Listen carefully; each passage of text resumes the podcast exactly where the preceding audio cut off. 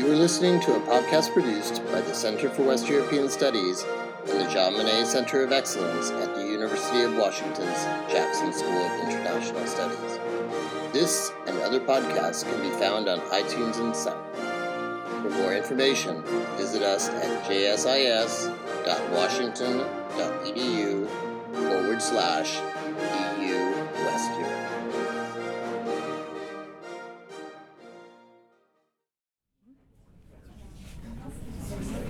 Okay, I think we're going to um, break up our delicious lunch and talk a little bit about some more upbeat issues than in the first part of the day. So, um, uh, many people grow up never taking a Scandinavian studies course, um, and that's a shame. Um, you might be able to get one in Ballard somewhere, but it's still rather difficult. And so you only start learning about Scandinavia when you get to college. And typically, most colleges in the United States have one unit called Sweden, and then they go to Russia and Japan. But I'm the only one in the United States that can teach all five um, of the Nordic countries, and I can teach them the entire 10 weeks. So I'm a very, very privileged person. So um, I want to share with you what I've been learning and some of the things that I think could be ho- hopeful in your learning as well.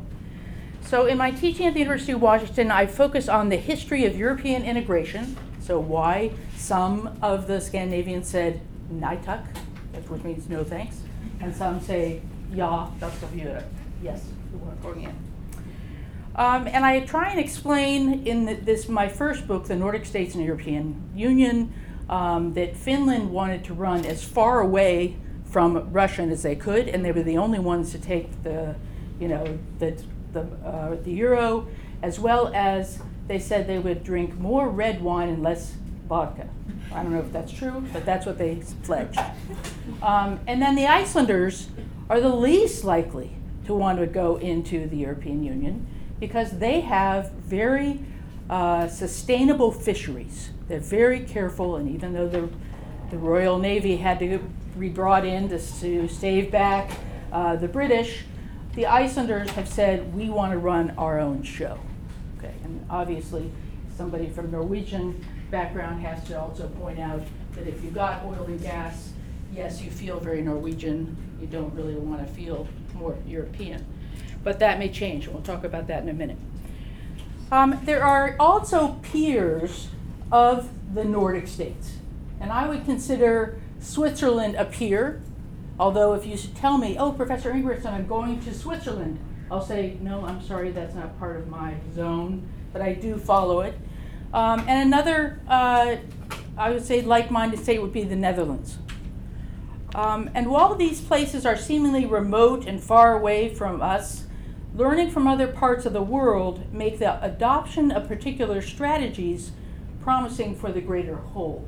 And here I'm talking about what can we learn from these small states that are roughly the size of uh, this state, Washington, uh, and how could we adapt them to better fit the needs of climate change and sustainability? And I just will remind you that it was the Swedes who were the first to invite the global community for an international conference on the environment in 1972. Sweden had the legitimacy to call such a meeting. Swedes have well maintained common areas and hold a unique tradition or norm that enables anyone to camp or pass through their property as long as it is left the way it was found. This is called allemansrätt. As far as I know, nobody does this. Maybe somebody in Af- Africa or somebody far away, but this is unusual. So you can go anywhere you'd like in Sweden. As well as initiating subsequent global conferences, the outcome that was particularly important following the 1972 meeting was the call for all states to have a cabinet level position for the environment. Do we have that?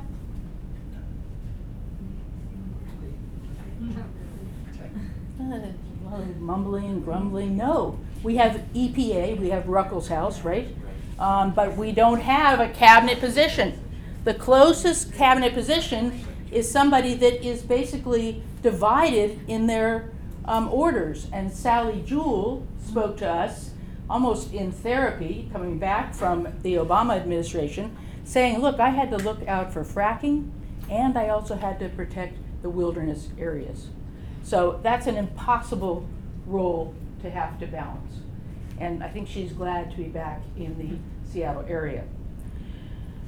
So, um, as well as initiating these global conferences, the outcome that was particularly important following in 1972 was this idea of a cabinet level position. And all of the Nordics immediately set up a cabinet position solely for how to move things forward. In Germany, do you have one? okay, I saw it. It's just it's just lunch. Um, there is a special cabinet position for the environment in Germany. Yes or no? Yes. Okay. See, so this went through other uh, European states, but it never really took hold in the U.S. And I think if we had a cabinet level uh, person who was just focused on issues of the environment and learning about smart cities, learning about best practices, we would be a stronger player in that area. But under this period, we'll have to wait. Think about our leaders, such as Sally Jewell. Think about how conflicted she was, and that no environmental minister sits at the table in the U.S. cabinet. The idea was never adopted, and here lies a critical difference between the US and many of the societies of the European Union. Green states are Scandinavian states, along with my friends, the Swiss, sometimes the Germans, mostly the Germans. It took a lot of solar panels that we developed, that's um, but who is speaking out about climate change? Governments of leading eco states have drafted a detailed plan for a specific goal. Iceland proclaims to eliminate fossil fuels in 20 years. Good for them, 350,000 people. I think they might be able to do it. Um, they also have abundant geothermal power. So this is like, you know, it's, it's kind of when you're in the shower and there's a very strange scent, that's a geothermal stuff. Nothing's wrong, it's fine. Um, but also, uh, they have uh, abundant waterfalls, just like the Norwegians, and plenty of clean energy, such as hydrogen cell tele- technology. And some of you uh, techie people can explain how that works. But the only thing that comes out of it is water, which we can manage. A young girl in Sweden has become an international voice by sitting in front of the parliament striking for climate change. She has inspired me. Okay, way here. I haven't met her, but I'd like to hear more about her. She's coming She- to the US. Yeah, on a yacht. She's on a yacht on her way to New York. Yeah. That's the wrong city. She, she should be here. Maybe she's coming here. If she comes here, it's like the Rolling Stones. You need to tell me, okay? Rolling Stones, that, that's this week, right? So, a young girl in Sweden has become this voice. She's an articulate and hard hitting advocate for taking steps to prevent further deterioration of the health of the planet. She says, Why should I even talk about climate change? We have changed the climate. Now we have to do something else. Okay? So, as she put it, we've already found a way to engage the environment by doing nothing. And future generations will suffer. So, in Sweden, the discourse is different about climate. The government allotted generous funds for scholars to develop sustainable strategies at an institute they call the Resilience Center. The Resilience Center. In other words, you screwed it up, so now where are we going to go? And I think that's a very positive frame coming out of a negative situation. Uh, across the border in Norway, there is a shy and humbling approach to climate and ecology. Why? I'm not going to pick on German again. Who else do I have? I know they were coming. Get some stuff hum- Humble mumble, let's raise a hand. Okay, yes. Oil. Because of oil. So the, the Norwegians would tell you, we are the most sustainable, you know, of all of, you know, the Nordic states. And then somebody says, don't you have oil and gas? Well, what makes it sustainable was a decision by a guy that I met in a coffee shop who explained to me what he planned to do. Hans Henrik Ramm uh, came up with the idea of the petroleum uh, fund, which would which would shave off a certain amount of revenue so that you wouldn't overheat heat the uh, uh, economy, and so that you would also have a very, you know, healthy economy. Okay. So in many ways, I think that uh, you know the things that we treasure um, come from ideas that are European or ideas that um, come out of the transcendental middle movement and things that uh, we know from the past. So, Gro Harlem Brundtland, who's been a strong proponent of using natural resources with an eye towards future generation, and in fact, in the United Nations, which happens to be Dag Hammarskjöld Plaza, but that's my other class, um, Gro Harlem Brundtland has her name on the Environmental uh, Commission within the UN. She and her colleagues came up with the definite um, idea of how to think about sustainability. That it's an intergenerational thing. That you can't take more than you should, and you need to leave more natural resources for others. So, in recent years, there's been a rise of the Ecology Party in Norway. It's a small party, but it has a loud voice. And it says, Why are we the leaders in sustainability if we take so much oil and gas from the North Sea? That's wrong.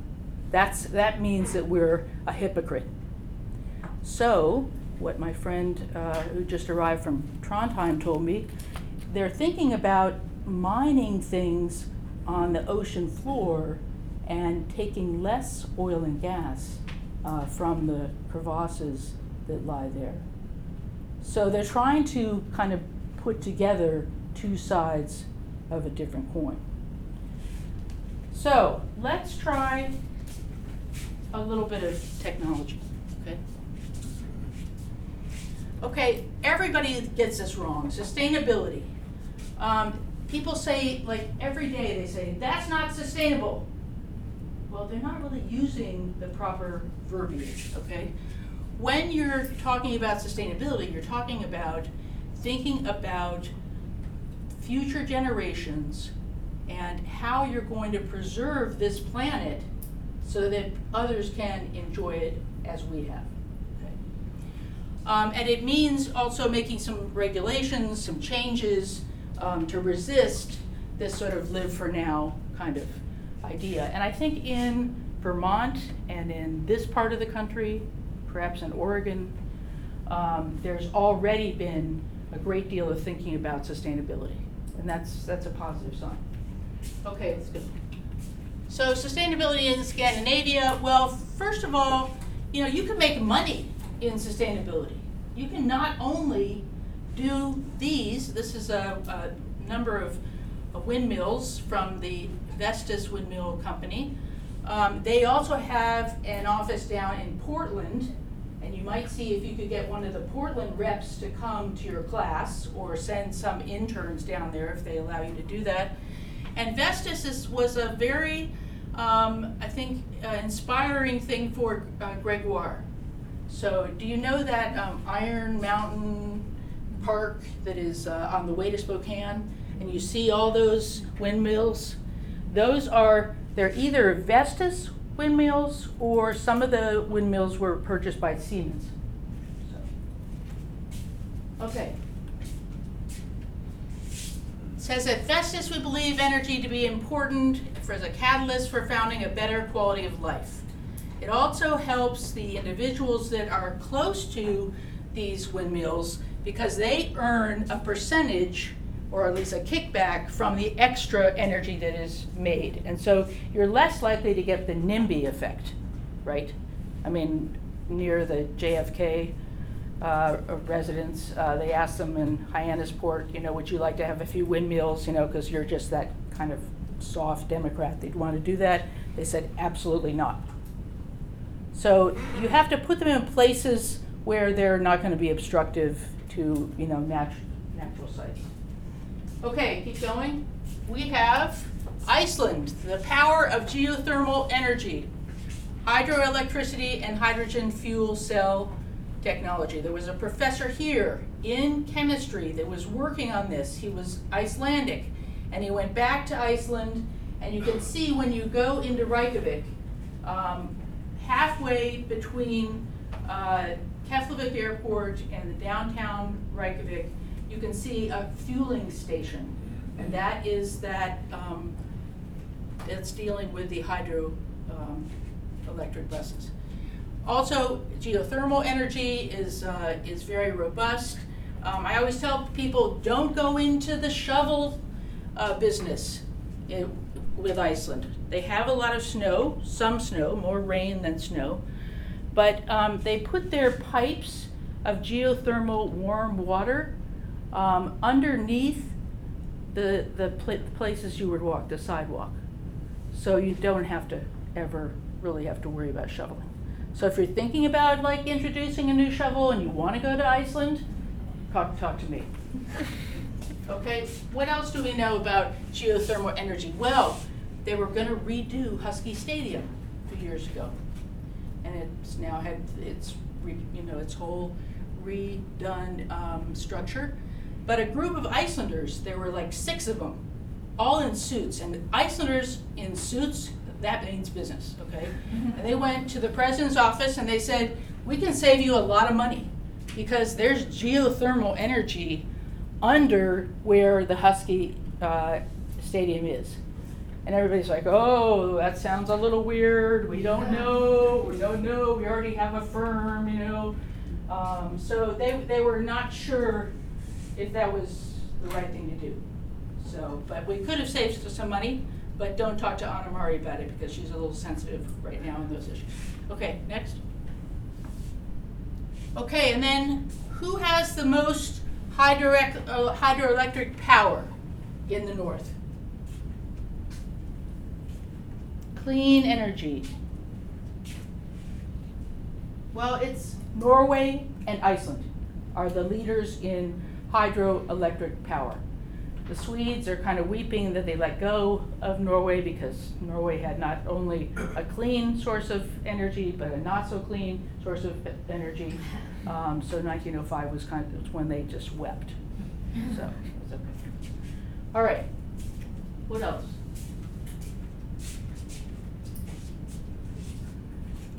Okay, so this is again this uh, this hydrogen fuel cell. So this Bragi Arnason um, was the one that was here. Professor Arnason, was here at the UW.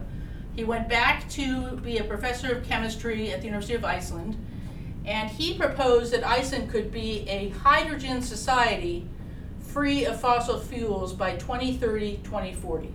Okay, and here's what I love about the Europeans they always have a target year and it's like it's pretty way out so but it doesn't always it, we have to push it out some a little farther but they'll say well in 2030 this is going to happen. Or in 2040 you know we will never have a single plastic bottle in our society right? Um, so there's a very sort of finite point where you're working towards I know it sounds Soviet, but it really isn't Soviet. It's more like a, a positive idea that we can get there at this time.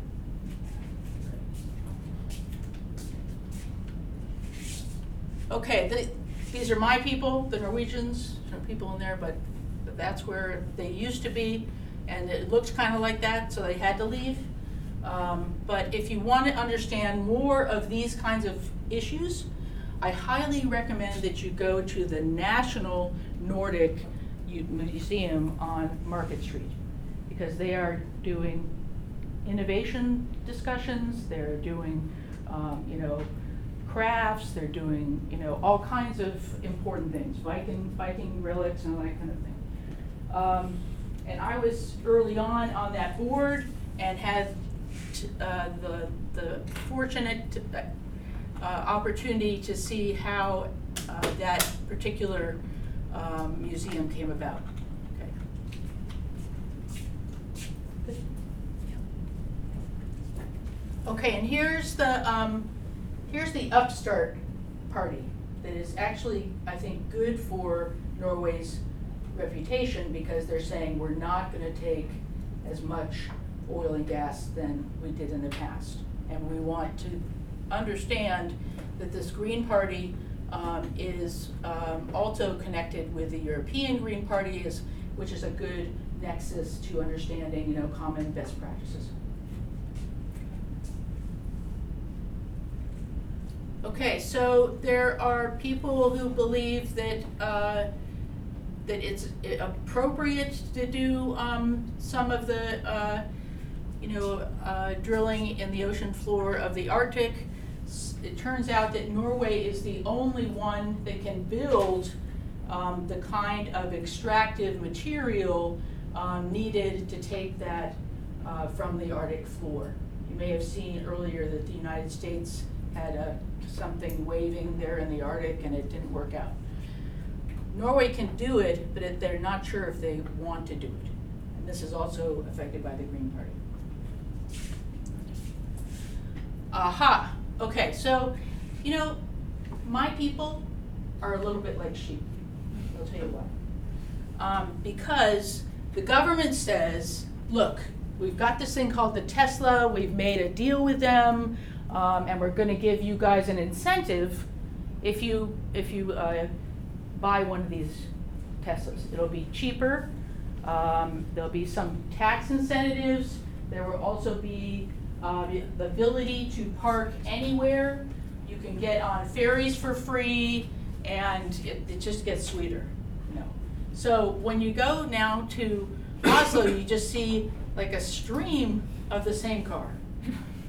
And, you know, and when the Norwegians decide to go to the mountains, they go on exactly the same time, exactly the same day, and it, it's, it's a, it's basically a traffic jam of Teslas.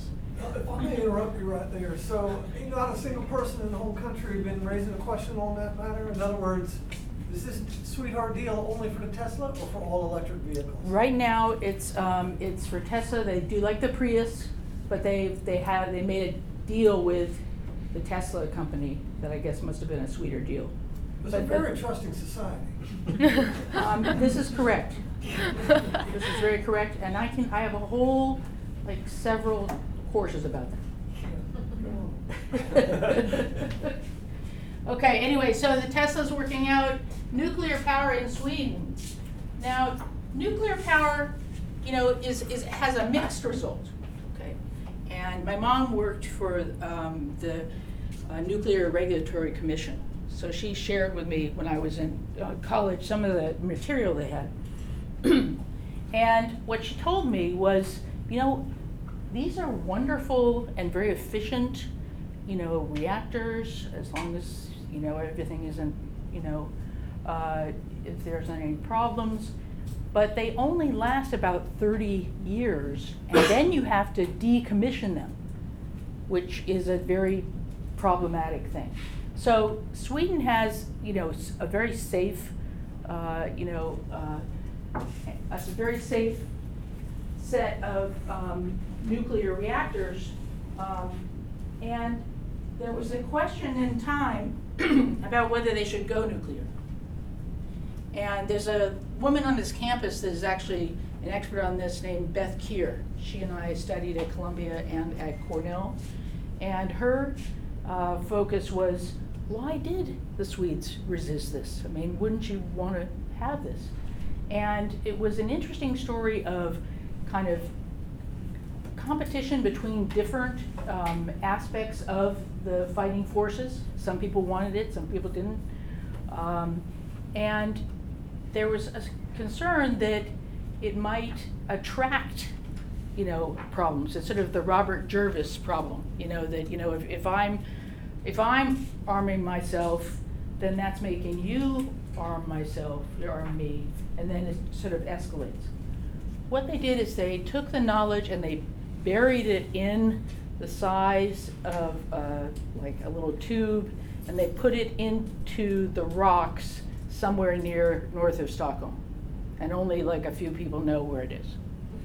So, so they, they decided to walk away from that, um, and they are very careful in their decommissioning. This is where I went- sorry? Are they building more up to the minute nuclear power plants, you know, that, um, are not the awful dirty, cur- you know, worrisome kind that we used to have? No, I they're- understand there's some kind of new version that's much cleaner, are they building those kinds? They would want to be doing that kind. They, what I know is that they are able to borrow some extra electricity power from Norway, from sort of, um, putting a new grid together. But if, if and when they do build, um, it will be the safest, because that is the way they do business, yeah. Okay. So, um, I was invited here, and if you are invited here, you need to go here, okay? The Resilience Center in Stockholm, Sweden is the premier place to think about questions that this little Swedish young girl is, are, is asking, is like, what do we do now? What's our next step? What's the most prominent thing that is our prominent? Is it, is it the plastic on the beaches? Is it, um, the, uh, you know, the kinds of chemicals that we have in our food? You know, what is doing the harm and how do we take care of it? Okay. So, and they, the Swedes have a lot of research money. So they can take you out to dinner, they can have an extra day of conferencing, they, so, so don't turn down this app, this uh, invitation, okay? Okay, Finland, the legacy of Nokia and timber, and timber and excellent transportation. Okay, so Nokia, um, was actually a Fin, a Finnish, um, timber company. And she, it turns out that the timber in other places were less expensive. So Finland said, okay, we can't, we can't stay in timber, or we're gonna be, you know, poor like our ancestors. So they had developed this handheld device that said, I, I can't say timber in Finnish, I don't know my Finnish very well, but they would, they would yell timber, you know, in Finnish. So, and then they realized, whoa, whoa, whoa, we have a thing here. Okay, we should take this and study this. So they sent, I think it was two or three of the top uh, executives to Silicon Valley to just, just, you know, enjoy that kind of tech universe and get help on how to take this handheld device and turn it into what, what ended up being uh, in a, in a James Bond film, one of the early ones. Does anybody remember that? They pulled, pulled out this little phone, phone, you know, I mean, it was before cell phones, so it wouldn't really matter to us, right? But anyway, um, so they had built up this empire. Now, right across the border was a place called Ericsson. Ericsson also had a very nice phone. And so the Ericsson people and the Nokia people got together. And they said, you know, Nokia is doing better in terms of cell phones. And they may want to do something with Microsoft, which they did. Um, but it turns it out that Ericsson, its um, phones were not as popular, but the cable, or the, um, what do they call them? The antenna, the antennas um, were what they were really popular at. So they decided to split the field and say, okay, Nokia go for phones and Ericsson go for the, the, the towers, that's what I'm gonna say. Um, so I thought that was a fantastic, you know, sort of, you know, we both wanna be in this thing, but we shouldn't be killing each other, so let's just, you know, like they did in Mike, in, a year ago. Um, so they had put this in a, a trial effort um, prior to the current CEO to have Nokia and Microsoft make a partnership. And of course, um, we have a Finn here in residence, and Microsoft called and said, you know, Christine, do you have anybody that could teach our executives how to say welcome to Microsoft in Finnish? And I said, I got that done. So so they sent her over there and they did this Finnish welcome. You know, maybe they even brought a sauna, you know, on the plane. I don't know how they did all that, but, but anyway, they created this um, tremendous um, and powerful sort of idea, but now we've sort of all got Apple phones or some other kind of, you know, competing legacy. So Finland um, has an, uh, an idea about how its trees should be taken care of. You can't really see in this image, but um, on our website, our Finnish uh, chair has put nothing but birch trees. And that's the, the sort of the famous thing that has kept um, that country alive. And in the 1800s, the Finnish decide dec- they did not want to have too many trees taken down, otherwise they wouldn't be there for other generations. So, so the pressure on these societies has been, if we take it all now, we aren't going to be able to live here. So sustainability is not just a you know a buzzword or a, a fancy thing that we talk about in college classes, but is actually a survival, a kind of survival. Okay, so we're talking about the cell phone and finished transportation. All of these societies have fabulous uh, transportation uh, places. The, the one that I like the most is, De- is Denmark. How many of you have been to Denmark? Okay, have you taken the, those red trains that go into the center of the city? What did you note about them? clean and efficient. Yes, clean and efficient, good, absolutely. And also on the side of a car, it would say dog, a picture of a dog. And then the next one, dog slash. And then it would be the a snow, a smoking car, right? It's okay to smoke, right? That goes by, and then no smoking. So it, it really kind of, you know, channeled you where you should be, and you got there um, rather nicely. So, um, and there is an abundance of bicycles, and our own mayor, uh, Greg Nickels, wanted to emulate that. Uh, we have gone partway, but you have to have more people out there to make it actually, you know, a doable enterprise. I think it's- Denmark's a little flatter. Yeah, I was gonna say, it's a little- so it is a lot flatter. In fact, that's the only Nordic that I want to go biking in, for that matter. But, um, but yeah, so we, but we have taken some ideas. Sometimes it doesn't always hold. Okay. So, closing thoughts. Each of the five countries in Northern Europe have set a deadline for changing. So each of them have a target year. It's 230, 240, 260. But they're going to make some changes, and you're going to be seeing what they do, okay? And hopefully we'll be also implementing some of those changes ourselves. The way people work and live are dates that focus the population on a different way to act. Um, and given the fact that the welfare state reaches deep into the society and has been a successful relationship between taxpayer and policy recipient, sustainability has an easier promise given the well-established virtual rela- relationship between government and citizen. This is my big, you know, sort of theoretical approach, um, which is that the reason that the Scandinavians, you know, accept all these Teslas or they accept, you know, this involvement in the state and saying we're all doing this now has to do with the success of welfare. And, and I'm not talking about somebody just, you know, that's, um, you know, is somewhere under a tr- under here. That's not the welfare I'm talking about. I'm talking the welfare that's cradle to grave.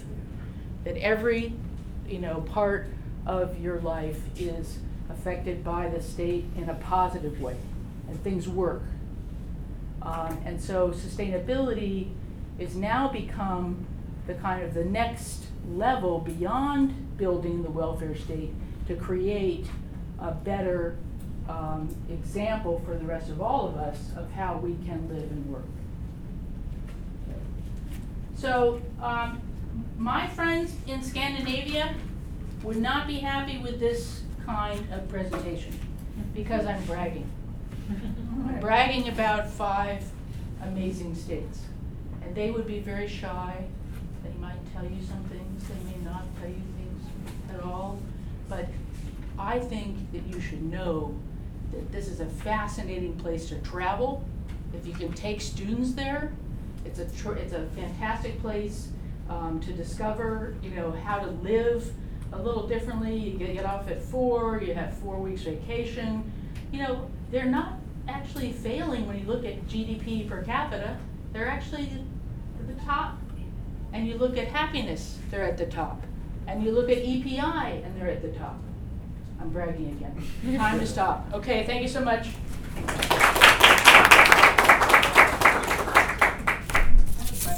Yeah, sure. I know that now there is also a surge in, seems largely related to issues around ethnicity and refugees, but there's starting to be a surge of populist, nationalistic parties in some of the Scandinavian countries. And uh, one, one question I have is, do you think that would affect the climate sustainability forward movement? Because often those parties seem to include an aspect of climate skepticism. Okay, excellent question. Um, we have a colleague in political science named Charles Parker, and I think some of you may have had the chance to engage with him, and it's, it's always exciting. I like Charles a lot. And he's been put on the board of the American Political Science Association should select all of the best political science proposals in the United States. So he's a, he's a player. What he talks about is reactionary policy. He doesn't talk about populism so much.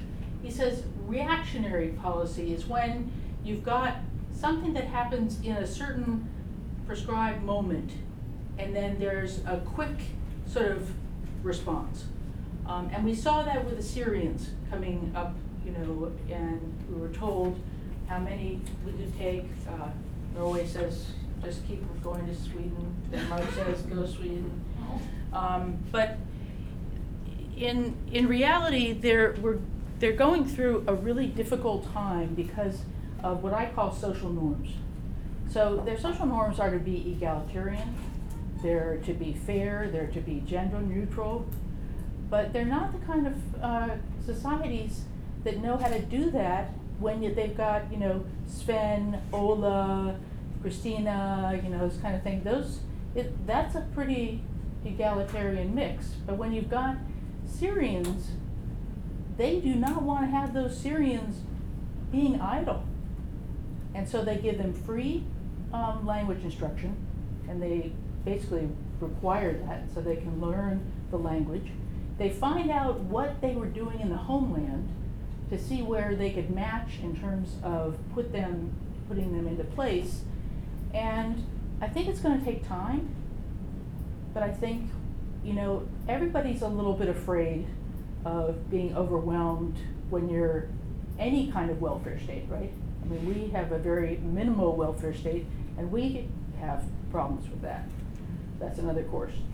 But, um, but with the high level of, you know, giving that comes from, you know, these societies, um, it can also have uh, a swing back in the sense that the people that live there are worried about losing their own benefits or somehow reducing what they have enjoyed over the years.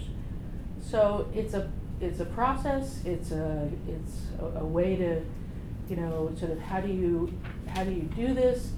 My friend uh, in in Norway told me he said that he volunteered to be a mentor because they were looking in Trondheim for mentors. So a mentor would be like, you know, you just arrived from Syria, so we have you over to dinner, and then we find out that you actually speak French, and then we get you to the language school and get you working there as an intern. So it takes some time, but there are a, num- a number of people who are committed to, you know, internationalism and development uh, economics, and this is where development economics comes home. I mean, it's one thing when you write checks for other societies, right? And it's different when they are right next door or, you know, somehow part of that process. And so I think all of Europe is saying, we've had enough. Um, and Brexit is all about having enough, right? So, um, I hope Scandinavia can do better, but right now in some of my writings, I've been saying, you know, look, if you don't get this right, it could ruin your reputation. Is, is it mostly an economic? You make it sound like it's an economic question. Like you don't want these people sitting around on the street, uh, because they're getting so much. Is it about money, or is it about culture?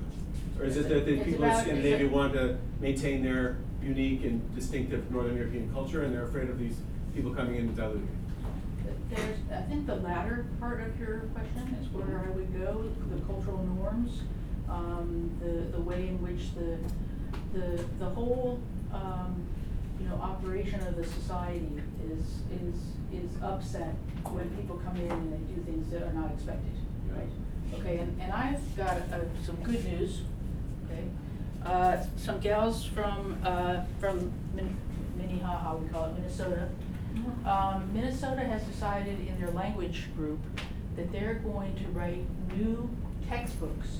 And in the textbooks are going to be social norms. So for example, chapter one, du moritiste popusit, which means you must be absolutely quiet on the bus. Okay, so that's, so, and I, when I first got on the bus, I talked all the time, but I got the look. You know, you know the look, right? Um, and what about, you know, what about jaywalking? I came, I just came here and I jaywalked, and this woman looked at me, she had her little son, and she- I could feel the cold all the way down nose. Okay, you talk about the Seattle chill, you say it's gone, okay, I'll talk to you about that. Anyway, so, but this other thing about customs and norms, mean, you can build that into language training so that it's less, you know, like for example, you have to arrive at seven oh one for a seven o'clock dinner. And so uh, all of the guests, you know, arrive and they can either have flowers, some kind of liquor, or um, a present from their home country. But if they were to arrive at seven thirty, they may not be welcome. And they certainly would feel like they had not, you know, been treated properly. But how would you know that? Right? So, my mother was in um, Oslo with me, and uh, this woman fell down. So my mother just immediately reached, you know, to her hand, and I said, Mom, Mom, stop, stop, You can't do that. She said, I said, why? Because it's embarrassing. Nobody wants to be seen having fallen. Please, we have to go on. She goes, she argued with me the whole way. So I'm, like, she's on the ground. What's going on? Nobody's helping her because we don't want to embarrass her. So do you see how far we have to go? Yeah. Yeah. But all of those rules make the functioning of the society and the trust and all of those things come together. It works. Yeah. Okay, so I would welcome you to any of my classes. I mean, you've been a little quiet, but that's okay. Um, it is after lunch. Um, but I'd love to talk to you if you want to know anything more about the Nordic Museum, or you just, uh, want to go to Sweden because you think you can, give me a call, okay? So, thank you very much.